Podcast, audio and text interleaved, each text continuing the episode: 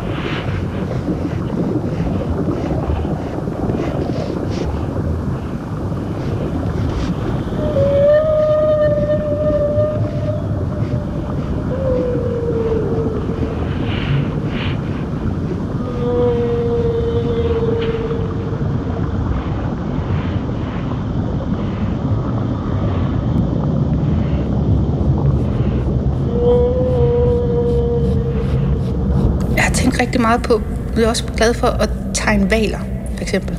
Og en dag, der var der, min veninde, hun sagde til mig, at hun, hun havde regnet ud, af grunden til, at jeg godt kunne lide at tegne træer, og jeg kunne godt lide at tegne valer, og have med dem at gøre, er fordi, at de har den der grounding på en eller anden måde. Træer, de har det sådan meget håndgribeligt. De har rødder, der går ned i jorden, og de står fast og sådan noget. Øhm, og valer, de er bare skide tunge, så det er lidt det samme. De har ikke rødder, men de ligger altså virkelig godt. Og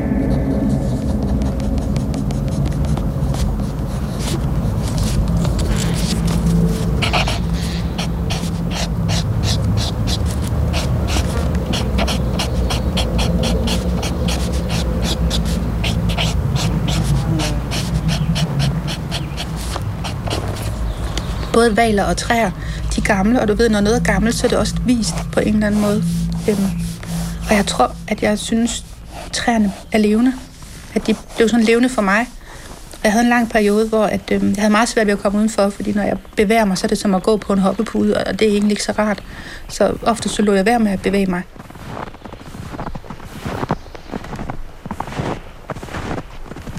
Tæt hvor jeg bor, der øh, var der sådan en lang allé med 96 træer. Og så besluttede jeg, at det eneste, jeg skulle hver dag, jeg skulle bare gå hen ad alene, og så skulle jeg gå ned til det sidste træ, nummer 96, og så skulle jeg røre ved det, eller jeg skulle læne mig op af det, eller kramme det, eller hvad jeg havde lyst til den dag, og så bare være der ved det træ, og så havde jeg, havde jeg faktisk gjort det godt, og så skulle jeg gå hjem.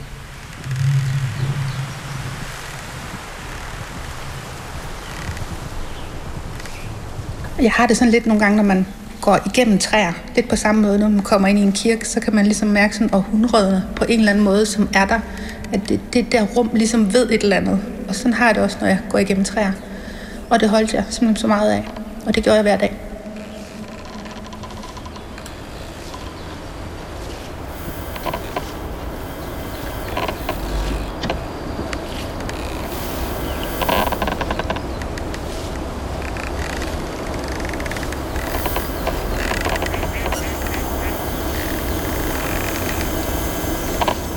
Og jeg synes, vi, vi løb ned ad gangene. Men jeg tror mere, det er fordi, når man sådan ligger ned, og man ser lyset i gangen over en, som sådan flimrer forbi. Og jeg, jeg kaldte på Janus, og han var bagved. Han sagde flere gange, jeg er her, Senja, jeg er bagved, og jeg, jeg er med.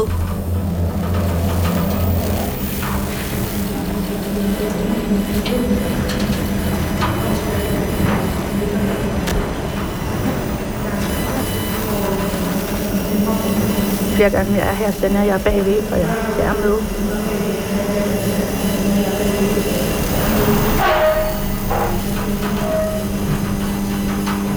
Flere gange, jeg er her, sender jeg er bagved, og jeg, jeg er med.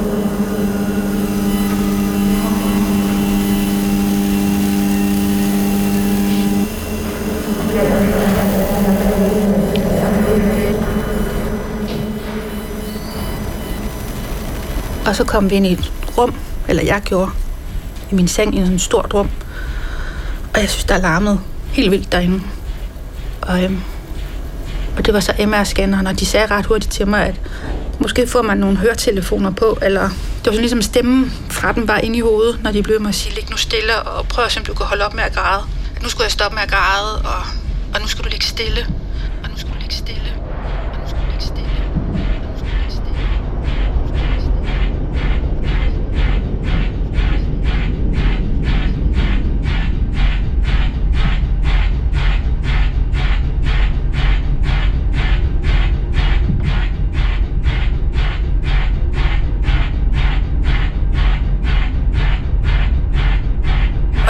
Stille, det sagde de så mange gange. Og jeg synes egentlig, jeg lå stille. Og så gik det op for mig, at, at nu vil jeg sikkert dø. Og jeg vil dø her, alene i den her MR-scanner.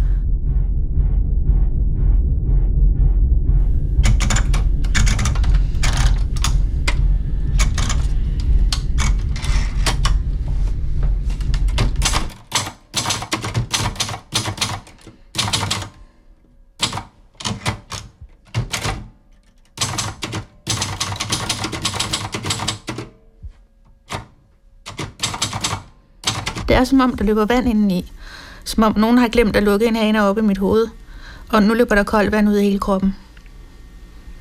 Det sidder i hovedet. Der er strøm deroppe, som er faret vild. Jeg sov aldrig. Jeg kommer aldrig til at sove igen.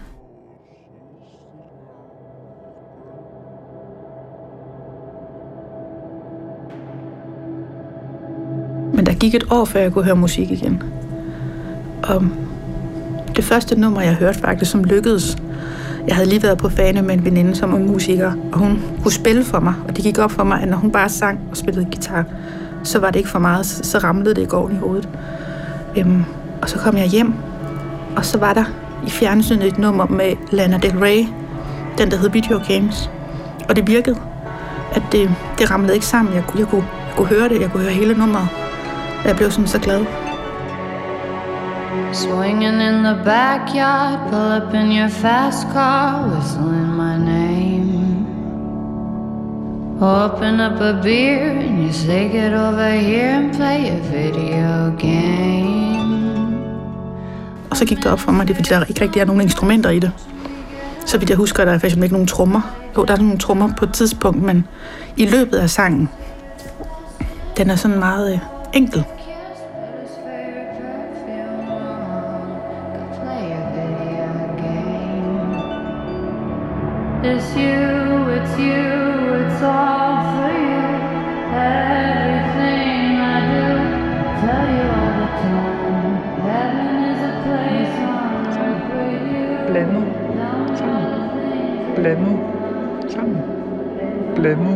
Hukommelse har altid fungeret sådan, at jeg har haft helt fotografisk hukommelse, at jeg kunne huske ting ved at se billeder af det. For eksempel, hvis jeg havde set en bogforside, så kunne jeg huske bogen, fordi jeg kunne se forsiden for mig, og hvad forfatteren hed og så videre. Selv klassemærket og sådan.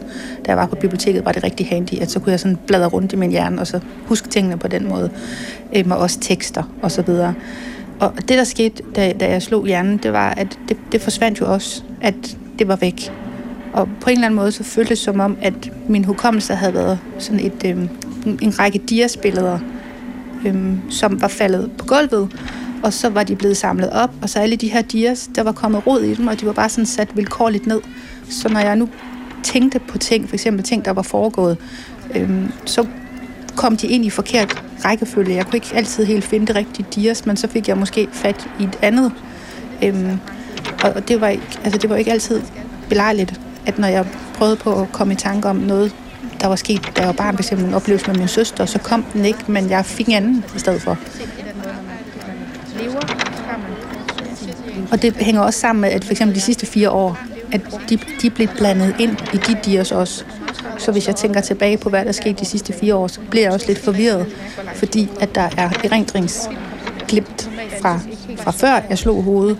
Øhm, så på en eller anden måde med hele rækkefølgen er bare blevet blandet sammen. Blandet sammen. Blandet øhm, sammen. Blandet sammen. Blandet. Blandet. Sammen. Sammen. Sammen.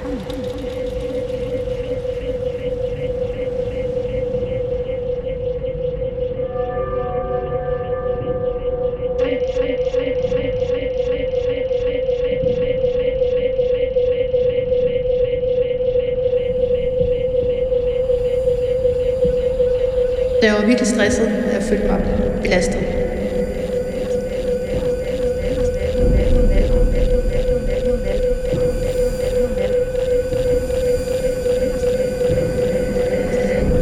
Da jeg var virkelig stresset, og jeg følte mig belastet.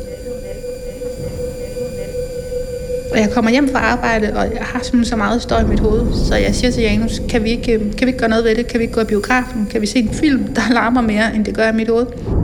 Kan vi ikke gøre noget ved det? Og han slår op, og der går Man in Black. Nummer to eller tre, jeg ved ikke, hvor langt de var kommet. Og det er heller ikke en film, som jeg sådan normalt ville synes var interessant. Men jeg tænker, den larmer, og der er mørkt, og det gør vi. Så øh, Janus han vil lige... Jeg stod tre trin op øh, på trappen, og, da jeg faldt. jeg var egentlig på vej op, men, men så var jeg så på vej ned. Øhm, jeg, jeg faldt bagover, men fik drejet mig i luften, så jeg ramte med hovedet halvt ind i karmen og halvt ind i væggen. Øhm, brillerne blev slået skæv på mit ansigt, og øhm, det, der blev helt hvidt inde i hovedet. Jeg blev meget forskrækket, også fordi jeg ikke kunne få vejret. Og jeg kunne ikke forstå, hvorfor jeg ikke kunne få vejret, fordi jeg, jeg vidste godt, det var hovedet, jeg havde Det slået. var her, jeg faldt. Jeg var på vej op ad trappen. ned. Jeg tror måske, jeg er kommet tre trin op. Og så har jeg ombestemt mig. Jeg faldt sådan bagover, og så fik jeg drejet mig i luften. Øh, fordi her, der knækkede jeg en negl. Og var meget forvirret over stadigvæk, at jeg ikke kunne få vejret. Og så slog jeg hovedet imod karmen med mine briller, så de blev slået skævt, og så har jeg ramt imod muren også på en eller anden måde. Og så sagde han, at han ville ringe til sygehuset, og han ringede til vagtlægen og sagde, at jeg var faldet ned ad en trappe. De spurgte, om jeg havde kastet op, om jeg havde været bevidstløs, og han sagde, at jeg var alene, da det var, da det var sket, men, men man kunne se, at jeg havde slået hovedet. Og så, og så sagde de, de havde ikke, de havde ikke tid op ad igen, for min mobil ovenpå. Og så sagde han, hun, hun begynder at falde i søvn. Så ringede jeg op til Janus. Så sagde de, det måtte jeg godt. Og da han tog den, så sagde jeg, at øh, jeg, jeg kunne komme senere om en times tid måske. Og så lagde jeg på, og så sov jeg. Indtil Janus han vækkede mig og sagde, at nu skulle vi hen på sygehuset. De spurgte, om jeg havde kastet op. Og vi kom hen til vagtlægen, om jeg havde været bevidst. Og jeg var så træt. Og jeg var også blevet ligeglad, Men man kunne se, at jeg havde slået at øhm, han stillede en masse Og spørgsmål. Jeg sad bare og tænkte, hold kæft. Jeg, jeg, jeg gad simpelthen ikke svare på hans spørgsmål på et tidspunkt. Jeg synes, det var... Jeg ville bare gerne være fred. Øhm, og der var også en lægestuderende. Så de der spørgsmål blev sådan gentaget mange gange. Men jeg synes bare ikke rigtigt, det havde noget med mig at gøre.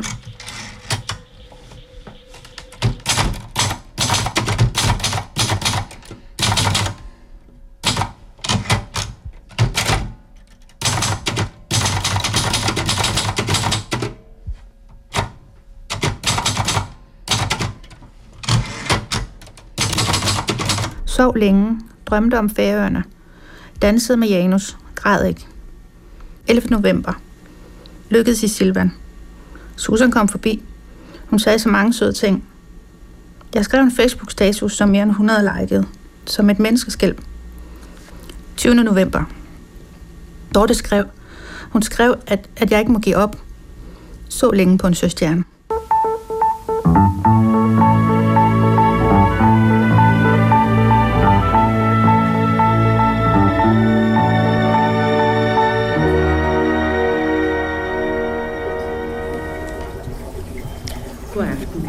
Regeringen vil nu gøre et nyt forsøg på at få de radikale til at opgive støtten til en tvungen overskudsdeling. En tvungen OD-ordning er umulig at administrere, siger arbejdsminister Henning Dyrmose. Sluder, siger Svend Auken og LO. De to nye DSB-færger på Aarhus Kalundborg har været skarpt kritiseret for mange På et tidspunkt, så begyndte det faktisk at blive ret konkret, det der med, at mine erindringer kom forkert ind. At jeg fandt ud af det helt konkret, at når jeg lå i sengen, at hvis jeg sov med mit hoved øh, ned i hovedenden, på hovedpuden, så når jeg lagde mig ned og prøvede på at lade mig til at sove, så fik jeg sådan nogle lyderindringsglimt fra da jeg var barn.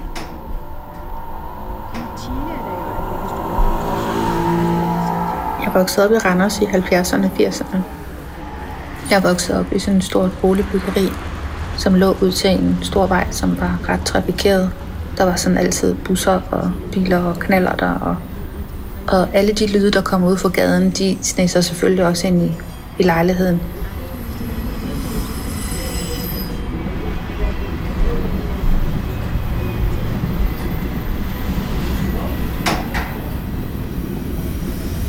Om aftenen, når jeg lå i sengen, så kunne man høre fjernsyn, tv aktuelt. Mine forældre, der så, så tv-avis den der sådan konstante mumlen af, af liv på en eller anden måde, den, den var der hele tiden. Jeg husker meget sådan at ligge i sengen og ligge og vente på, at lydene, at, at de skulle stoppe, at der skulle være stillhed.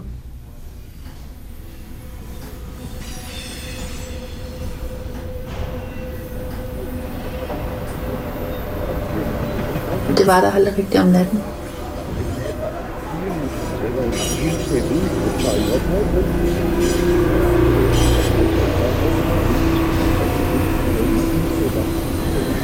Min søster og jeg, vi fik en spolebåndoptager. Og øh, der var to eller tre spolebånd med. Og på dem, der var der optaget musik fra Radio Luxembourg.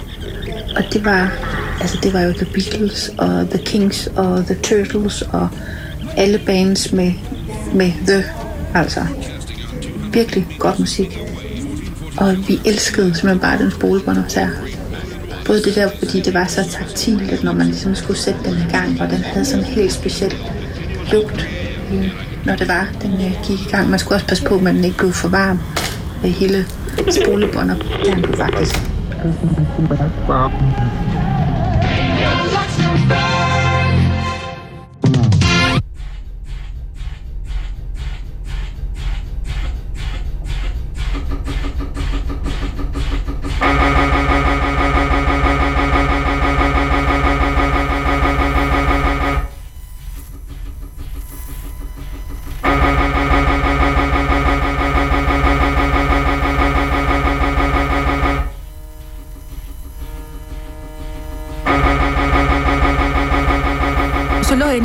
så kiggede jeg op i den, og den har sådan en, en lyd, sådan en rigtig science fiction lyd, der kører rundt og rundt og rundt.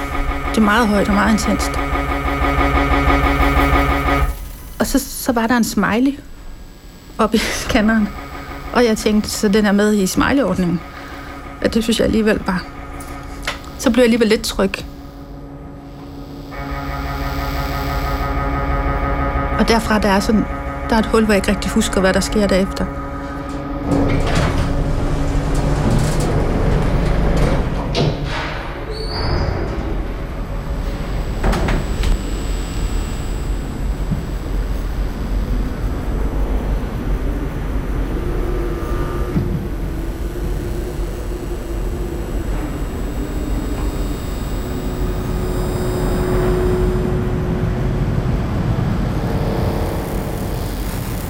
Men jeg kom jo ud igen, og jeg, jeg døde ikke derinde.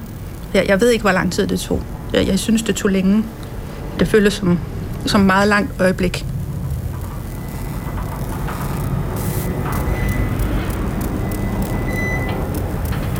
Så derefter blev jeg kørt op på en, en stue, og fik at vide, at jeg skulle være der om natten. Og de ville blive ved med at, at komme og tjekke mig hver time, og, og jeg skulle tage det roligt, og jeg blev ved med at spørge, hvornår får vi noget at vide om de billeder, og jeg var sådan meget utryg ved det der med, at der var noget, men ikke noget, de kunne se.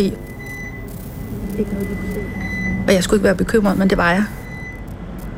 Jeg tænker, at den slutter det. At det her, det slutter, og det er nu, jeg dør.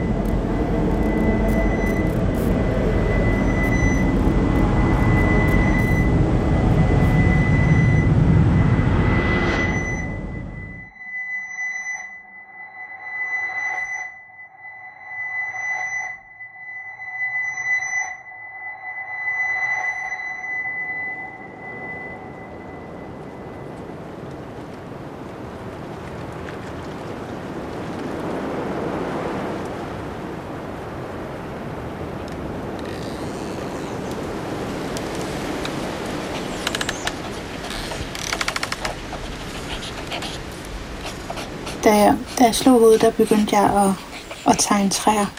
Jeg tegnede især birketræer. Der er så mange detaljer i træ, det kan man... Det er helt umuligt at få ind.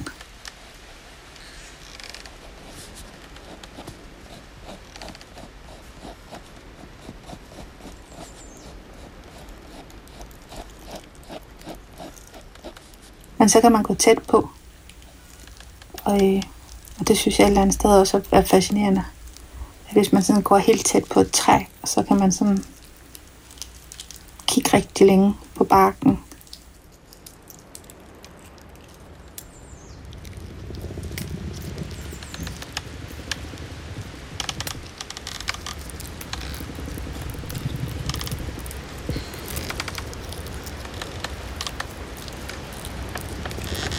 Der, der sker meget i barken.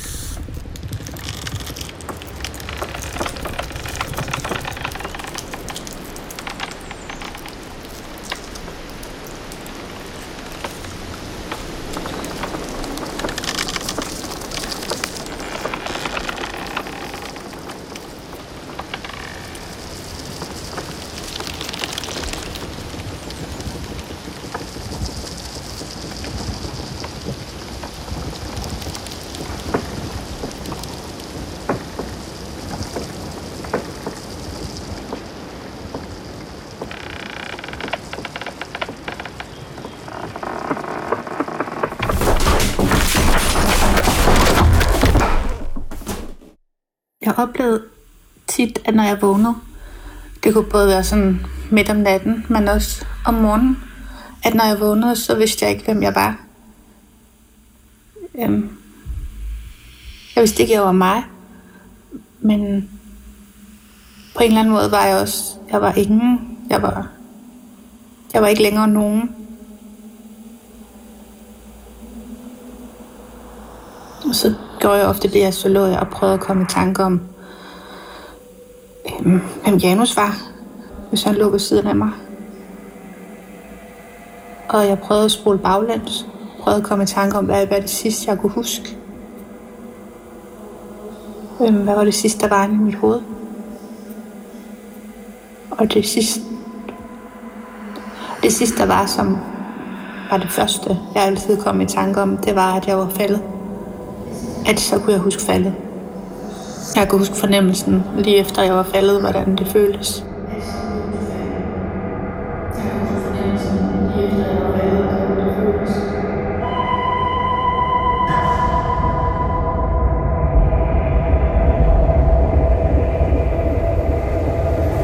Jeg får det stadigvæk sådan, at når jeg er meget træt, så kan jeg godt blive forvirret over, hvor jeg er. prøvede det i toget her for en uges tid siden. Altså sad jeg i toget, og jeg vidste godt, at øhm, jeg var der i forbindelse med, at jeg skulle til Vejle, men jeg vidste ikke, om jeg var på vej hjem eller på vej derhen. Fordi jeg bare virkelig var træt. Og så måtte jeg spørge en af de andre passagerer, om, om vi havde kørt forbi Børkop. Fordi så tænkte jeg, så kunne jeg bedre regne ud, om vi var på vej den ene eller anden vej. Jeg har også prøvet på et tidspunkt at og sidde på banegården i Fredericia, og så vidste jeg ikke, hvor jeg skulle hen. Jeg vidste det simpelthen bare ikke. Men så øh, var der en veninde, der skrev til mig og sagde, er du på vej til Kolding? og så, så fik jeg jo svaret på det, og så måtte jeg skrive til hende, hvor det godt, du skriver. For jeg sad og var gået hen på forkerte spor, for jeg tænkte, hvis jeg var på banegården, så skulle jeg vel til Vejle og til lægen, eller et eller andet. Men så var jeg faktisk bare på vej hen for at besøge nogen i Kolding.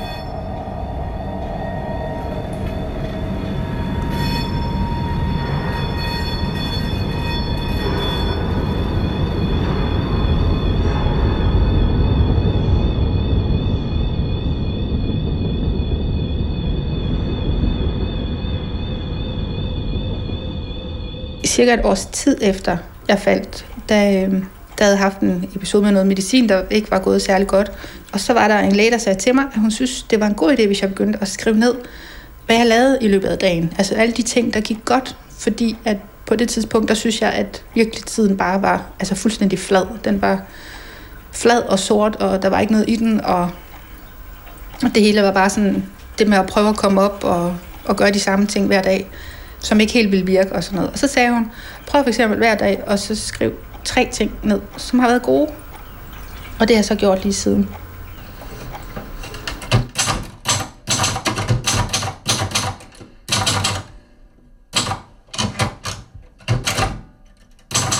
Postkommissionelt syndrom. Jeg har spurgt min mand flere gange, hvad er det nu, det hedder, det der, jeg har? Og så måtte han sige, postkommissionelt syndrom, sagde jeg. Og så blev jeg henvist til, til psykiatrien, lokalpsykiatrien. Og det var svært at lige pludselig sidde dernede øh, på en gang, og der lå hæfter med øh, bipolar og øh, skizofreni og borderline og alle mulige ting. Og jeg tænkte, hvad laver jeg her? Altså, jo, jeg var ked af det, men jeg, jeg følte jo ikke, at jeg var deprimeret. jeg havde rigtig meget sorg. Øhm, men så kom jeg så ind til den her psykiatriske overlæge, og så, så så han nærmest lidt træt ud, og så sagde han, du har postkommunalt syndrom. Øhm, og så tog han en lille slidt håndbog, øh, og man kunne se, at den har været åbnet på den side før. Og så sagde han, nu vil jeg gerne læse højt for dig, hvad du fejler. Diagnosen postkommotionelt syndrom dækker over en række symptomer, der ikke fortager sig inden for det forventede tidsrum efter pådraget hjernerystelse. Mange, der har været ramt af postkommotionelt syndrom, er kommet sig enten helt eller delvis. Der findes desværre en restgruppe, der skal lære at leve med generne, og hvor dagligdagen skal tilpasses efter disse. De mest fremtrædende gener er hovedpine, svimmelhed, udmattelse, irritabilitet, angst, søvnforstyrrelse, koncentrationsproblemer, øget glemsomhed, øget lydfølsomhed, øget lysfølsomhed. Andre mulige gener er koncentrationsproblemer, opmærksomhedsbesvær, hukommelsesbesvær, hurtig mental udtrætning, personlighedsændringer. Og så læste han højt, hvordan jeg havde det. Og det var, øhm, det var meget mærkelig oplevelse, også vidunderligt, at nu stod det i en bog, hvordan jeg havde det, at det fandtes alt det, jeg ikke selv kunne forklare.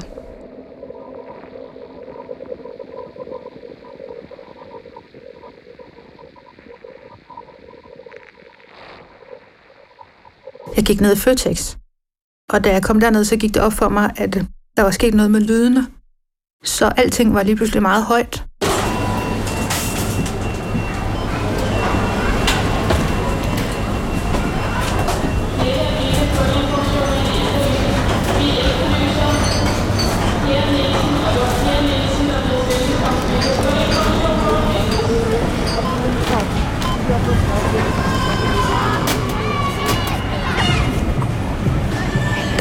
Pludselig så mange lyde. Samtidig med, at der i Føtex er der selvfølgelig rigtig meget øh, højt musik. Den dag, jeg synes, det var sådan noget disco-musik, det passede slet ikke ind i Føtex. Lydene fra folk, der rørte varer, altså lagde varer ned i deres kurve og vogne. Øh, lydene af de der plastikvogne, de har i Føtex, de skralder helt vildt. Og jeg kunne høre alle de små hjul. Det var meget mærkeligt, for det var som om, at de pludselig havde fået sådan en superhørelse at øh, der var så mange elementer af lyd, at det bare blev til sådan en kæmpe stor... Øh, det var som støj. Jeg havde det som om, at jeg stod foran den her tennisboldmaskine, hvor at der først kom sådan få bolde, og så løb dem løbsk. At det blev simpelthen for meget. At det væltede ud med tennisbolde i hovedet på mig. Og jeg måtte gå ud og kaste op. Jeg havde det simpelthen så dårligt.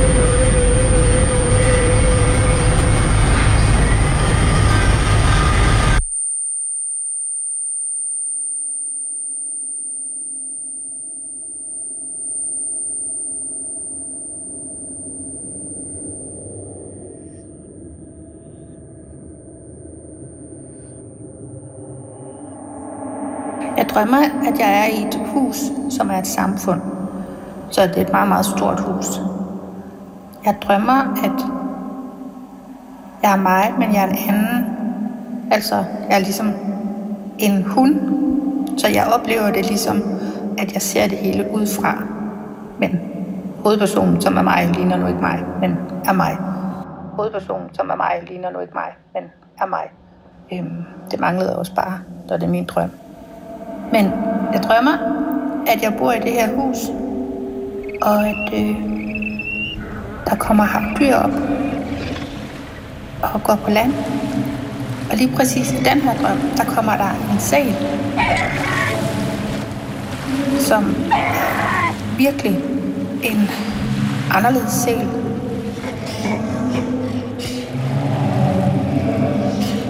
Jeg kan med det samme se, at der er noget helt galt med det.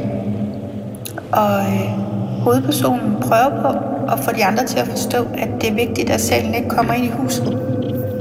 Fordi den er farlig.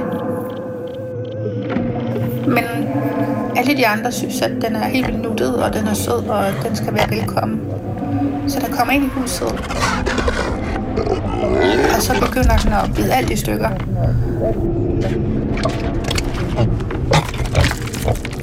Det er en virkelig rasende sæl. Den bider igennem døre og vægge og reoler og møbler og mennesker. Den kan også bide igennem metal. Den her sæl smadrer det hele. Men selv mens det sker, så, øh, så tror folk ikke helt på det. Folk tror stadigvæk, at den er, at den er nuttet.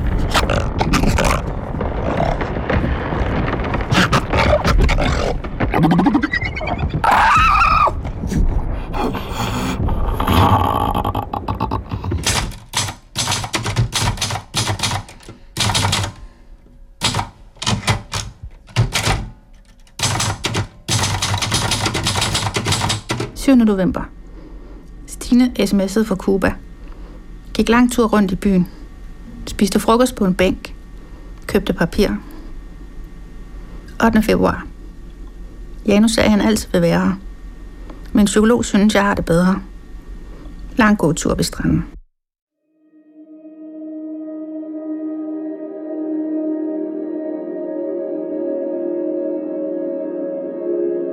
Hørte en podcast om en mand, som havde slået hovedet, og så var han blevet helt vildt god til matematik. Og så tænkte jeg, aha, det åbner muligheder. Det kan være, at jeg er blevet rigtig god til et eller andet. Og så tænkte jeg, at jeg har altid rigtig gerne ville kunne spille klaver. Så derfor så tænkte jeg, måske kan jeg spille klaver nu. Så jeg sagde det til min veninde Susan, jeg vil gerne spille klaver. Så hun kom med et klaver til mig, og så, øh, så vidste jeg ikke, hvad jeg skulle spille. Og Susan hun sagde, prøv med lidt Coldplay. Og så spillede jeg noget Coldplay.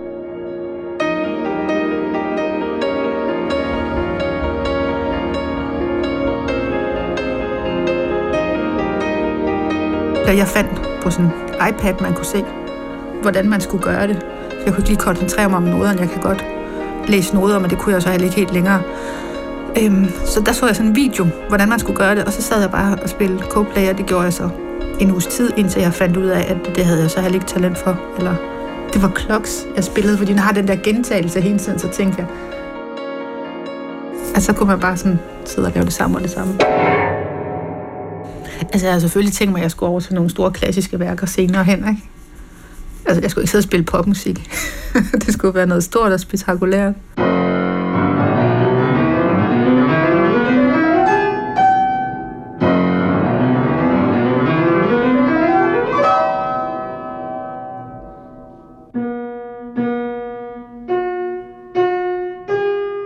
Jeg synes simpelthen, det er så genialt, at det der med, at, at det er ligesom om, at man kan ryste noget på plads, når man ryster noget løs.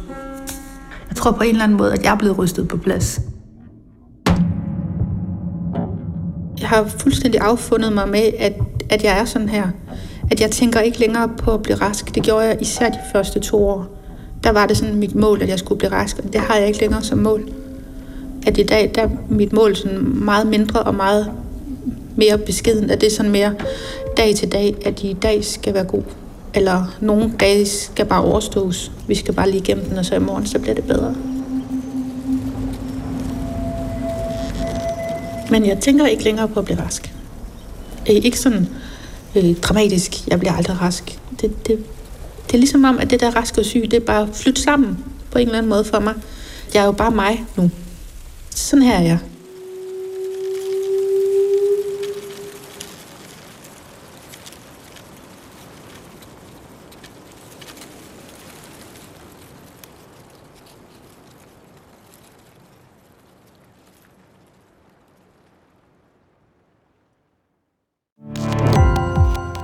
Gå på opdagelse i alle DR's podcast og radioprogrammer. I appen DR Lyd.